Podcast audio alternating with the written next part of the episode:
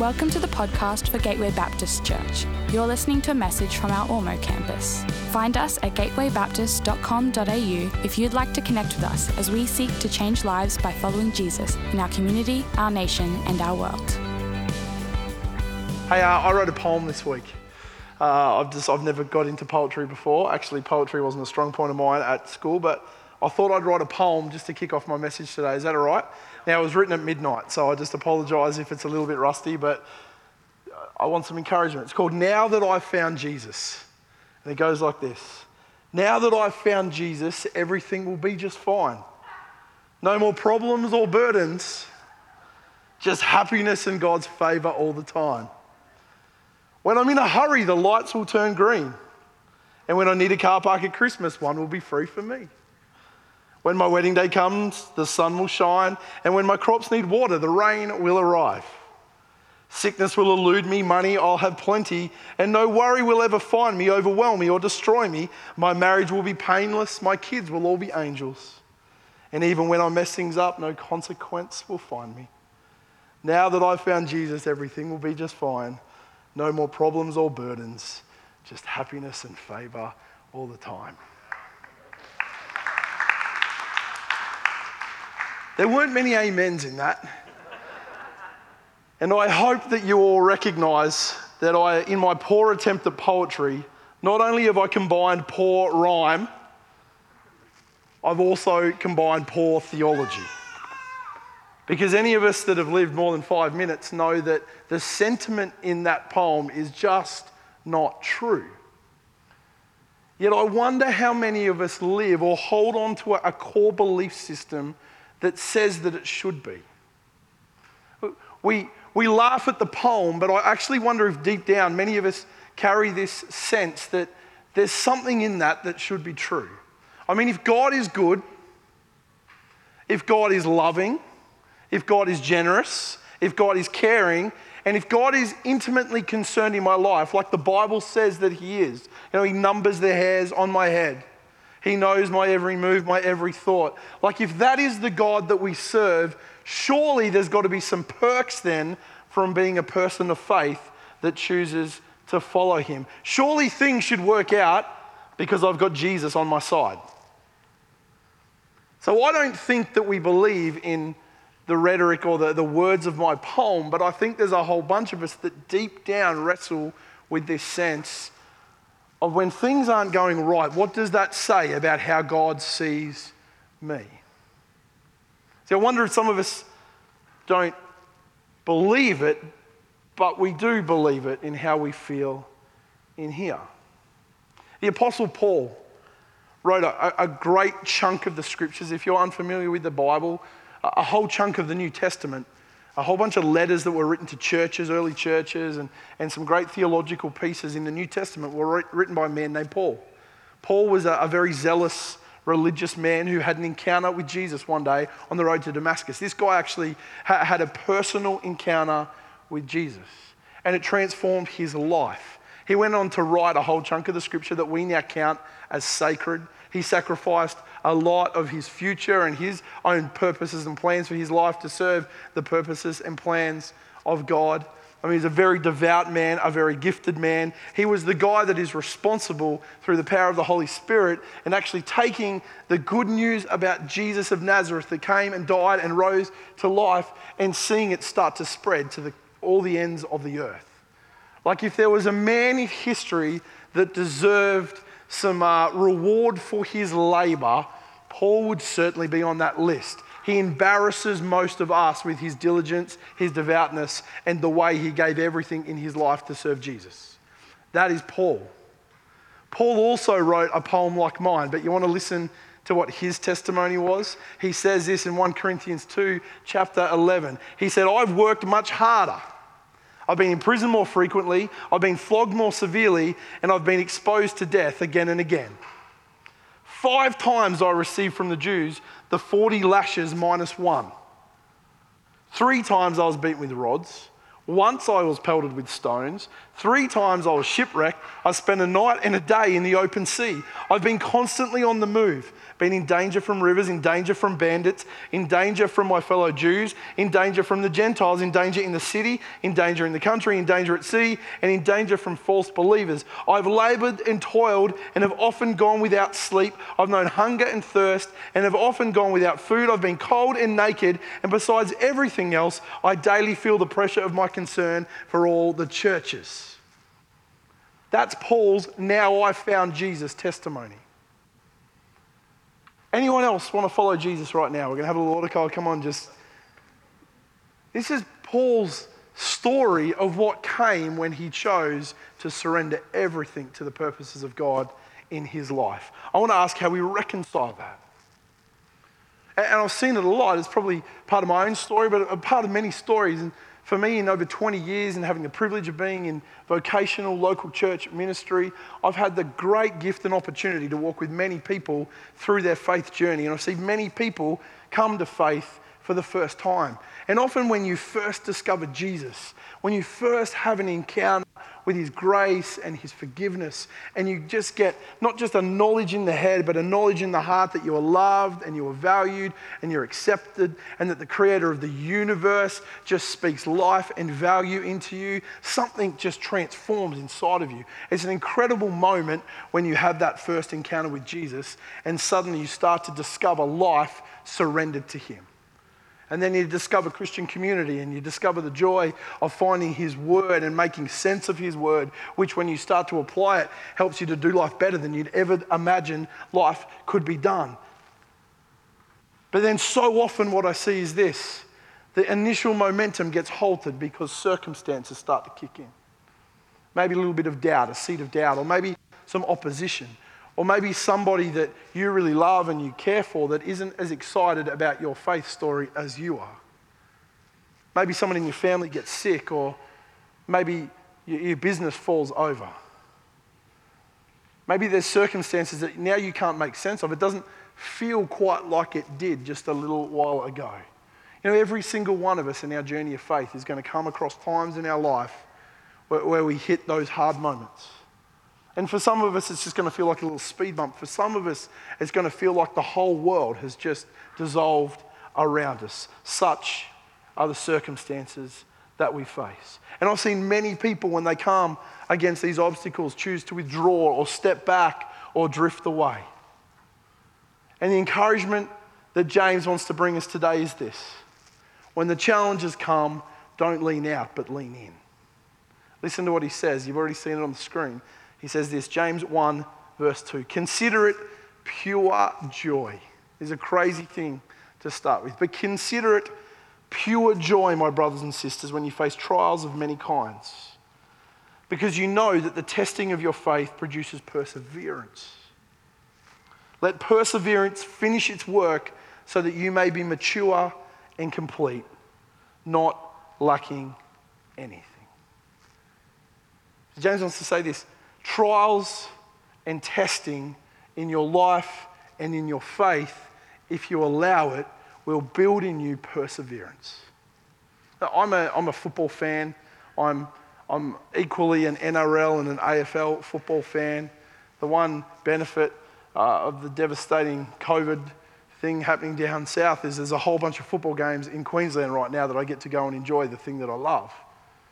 But I was listening to a radio broadcast the other day um, around the AFL, and a couple of the commentators were talking about one of the top teams that had, in the first uh, 13 or 14 rounds of the season, not lost a game, but then they started to stumble. They lost two or three games in, in, in, about a month and to some of the lower teams, and suddenly everyone's writing, you know, headlines, it's all over, they're not going to, you know, people are starting to talk about the doom of this team. And one of the commentators said, I actually just think you need to wait. He said, you know, some of the champion teams in recent years have got to this stage of the season where they've been doing really, really well, and then the strength and conditioning coaches get involved and they start to condition the players for what's to come in September. Because if you play AFL, it's not about the games that you win in April and May and June, July, and August that matter, even though you need to win enough to get you to September. But once you've secured your spot in September, the thing that matters most is winning the ultimate prize, the AFL Premiership. This commentator said, oh, let me tell you about some of the teams that I've been involved in. They get to this time of the year and the team's doing okay. And then the fitness trainers and the strength coaches and the conditioning coaches come in and they start working the team harder than ever before. And he said, just watch, a few of these teams are going to have some flat patches for a couple of weeks. But don't worry, because through that they're going to grow and they're going to be ready to go when it really matters most. You know what? If we allow the trials that come against us, to be the thing that takes us out, we'll never actually grow through them to the point that God can use them to do something better in us. I'm not here today to tell you that God puts trials in our life. I think God allows circumstances sometimes to shape us, but, but don't sit here thinking that God is the one throwing the arrows, but God can use any circumstance in your life to bring something good out of it. And James wants to say if you allow the trials to do if you lean in in your time of trial, within your faith story, perseverance will be the thing that is produced. And if we allow perseverance to be produced, it can then go on to produce character. You know, eh, eh, parents, let me talk to the parents for a moment. What would happen if you just gave your kids everything they wanted when they thought they wanted it? And they were completely convinced in their spirit that they needed it at that moment. What would happen if you gave in every time your kids demanded something of you. Well, studies show that if you do that, you end up with spoiled brats as adults, right? There's actually studies that you can find that speak into that. That if all you ever do is give children what they want, when they want it, with no cost or no sacrifice, it doesn't actually help them grow up to be great adults. We all know as parents that sometimes we have to help our kids recognize that just because inside they've decided they want it and they need it, that in our wisdom we decide sometimes that they need to persevere through what it is they face so they come out the other side as better people. It's like if we got given everything we ever wanted in life. You know, every time there was a new car, a new house, or, or something new that we wanted and it just was produced for us, we wouldn't get the joy and the value that comes from working hard and persevering to actually see that thing emerge in our life. It's the same in our faith. If all we ever do is get handed stuff, it actually doesn't produce the perseverance within us that allows us when the trial really comes, when your faith is really questioned, when people really want to challenge what you believe, to be able to stand firm and persevere through it.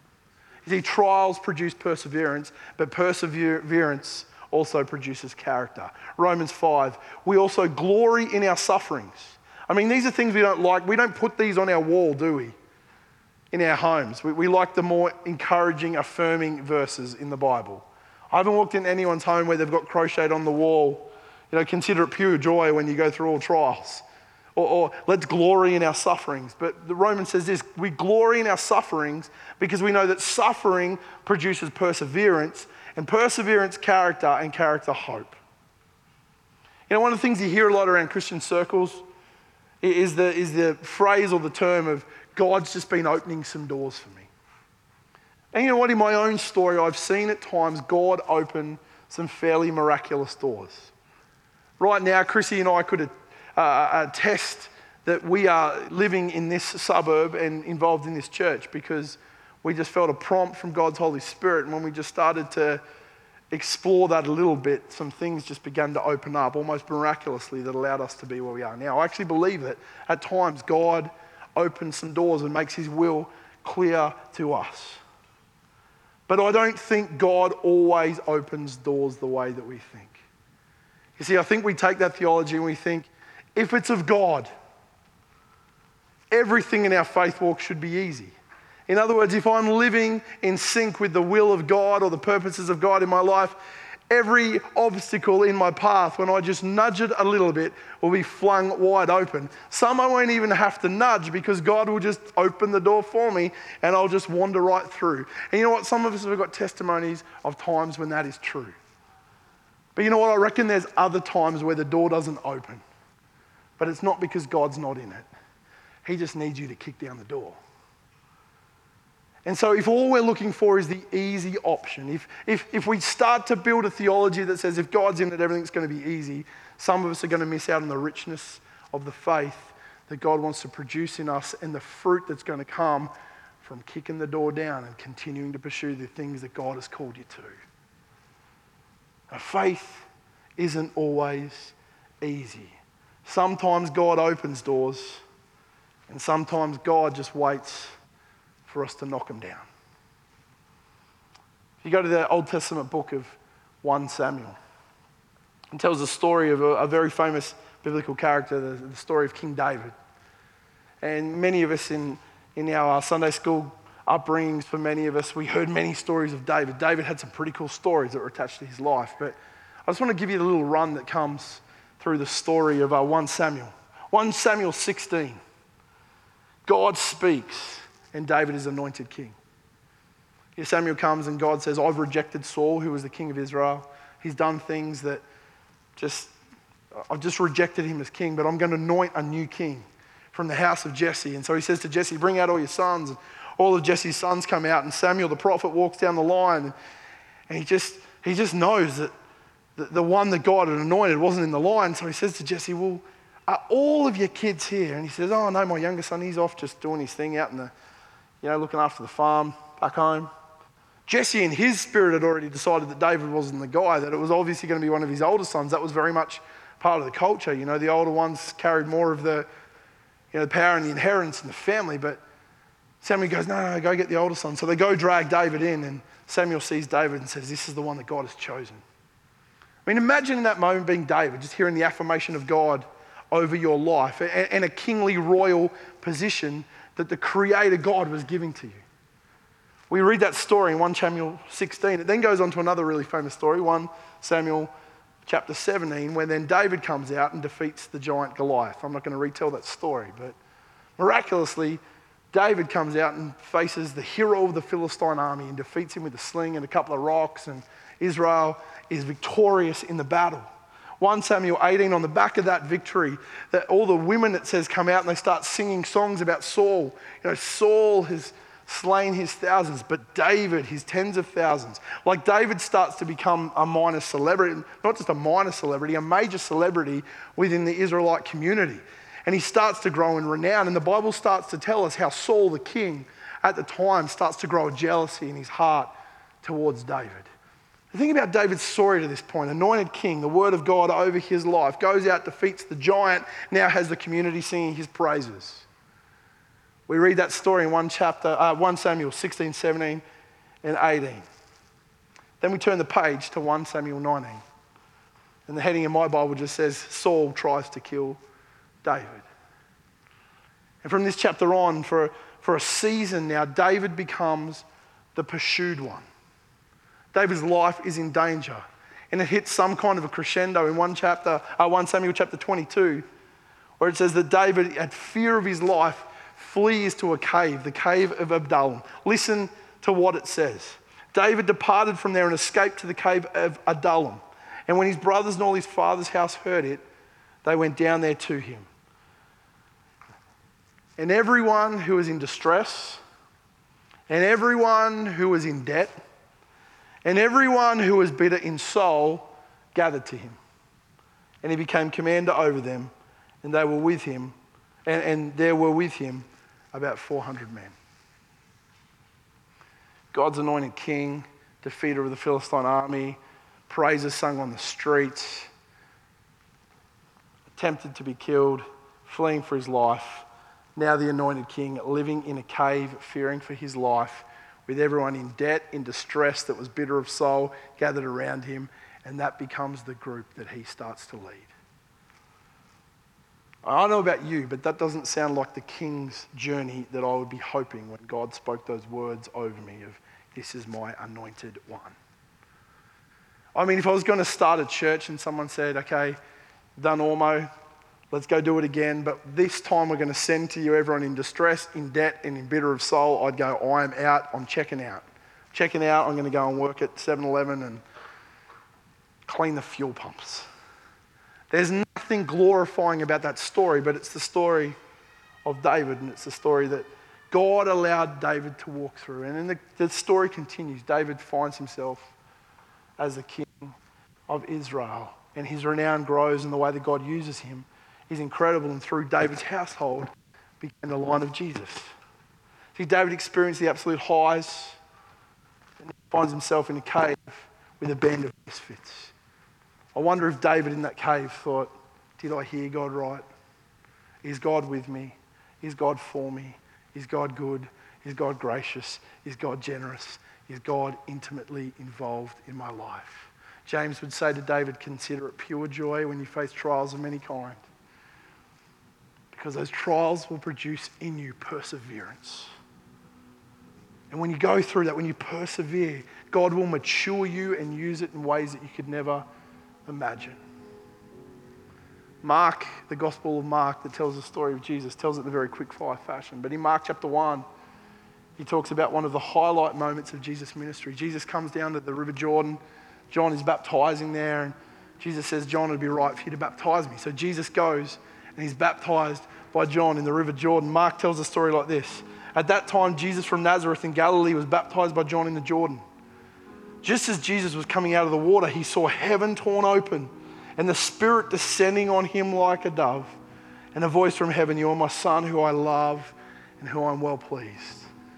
I mean, I don't know about you, but if that is your moment, you would tell them that story until eternity comes. I just remember the day I came out of the waters and there was an audible voice from heaven and the Spirit descended like a dove and God in front of everyone just said, I'm your son and I love you. And I mean, that must have been a moment for Jesus where he was completely filled to the brim with the goodness of heaven.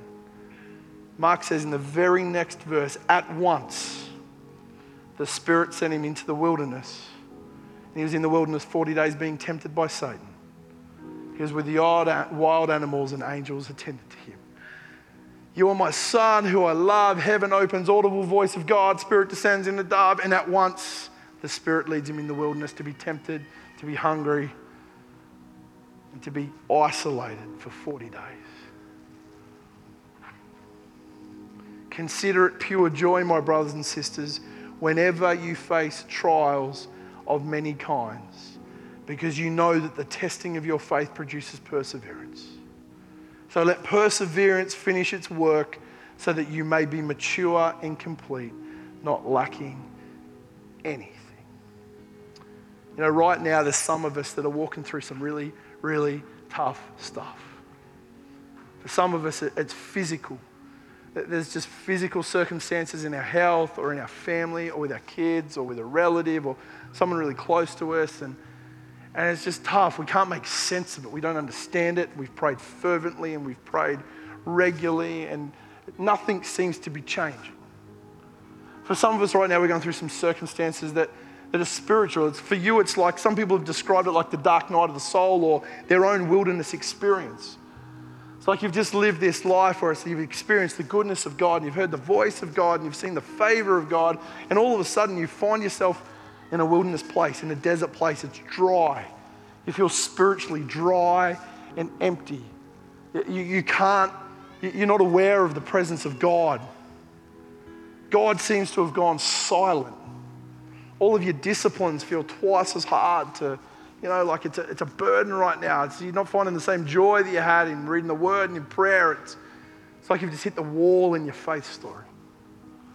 Some of us, emotional. For some of us, it's relational. There's a whole bunch of us right now that have just right now in the circumstances of our life, it's really, really tough. And James would want to say this now is not the time to question God or to lean out. Just keep pushing through. God might feel distant, but He isn't. And even if the circumstances you face, uh, you, there's, there's no sense of God in them, God may have nothing to do with the circumstances, but He won't let the circumstances take you out. And He'll bring you through it. And He'll use it to grow something deeper and more resilient, more foundational in you. As people of faith, now we found Jesus. Let's not run away from the things that come against us. Let's persevere through them because on the other side is a deeper and a richer and a more resilient faith that will serve you well throughout your life. Lord Jesus, today we just want to sit in this concept of pure joy. Lord, only you and only the work of your Holy Spirit in us and the fruit of the Spirit that is joy could allow some of us right now to experience pure joy in the midst of the circumstances that we're facing. But Lord, your word encourages us to to look at the things that come against us the trials, the temptations, the testing, the wilderness experiences, the cave experiences. Lord, not to give up in the midst of them, but to recognize and find joy in them because as we walk through them, Jesus, you can use them to produce something rich and deep in us. Lord, I just want to pray that you would minister to those here today that right now just are feeling the weight of the world around them. We hope you've been blessed by this message. We are a growing family and we'd love to see you at one of our Sunday services because everyone who comes through our doors is welcome. You can find out more about our community and our locations at gatewaybaptist.com.au.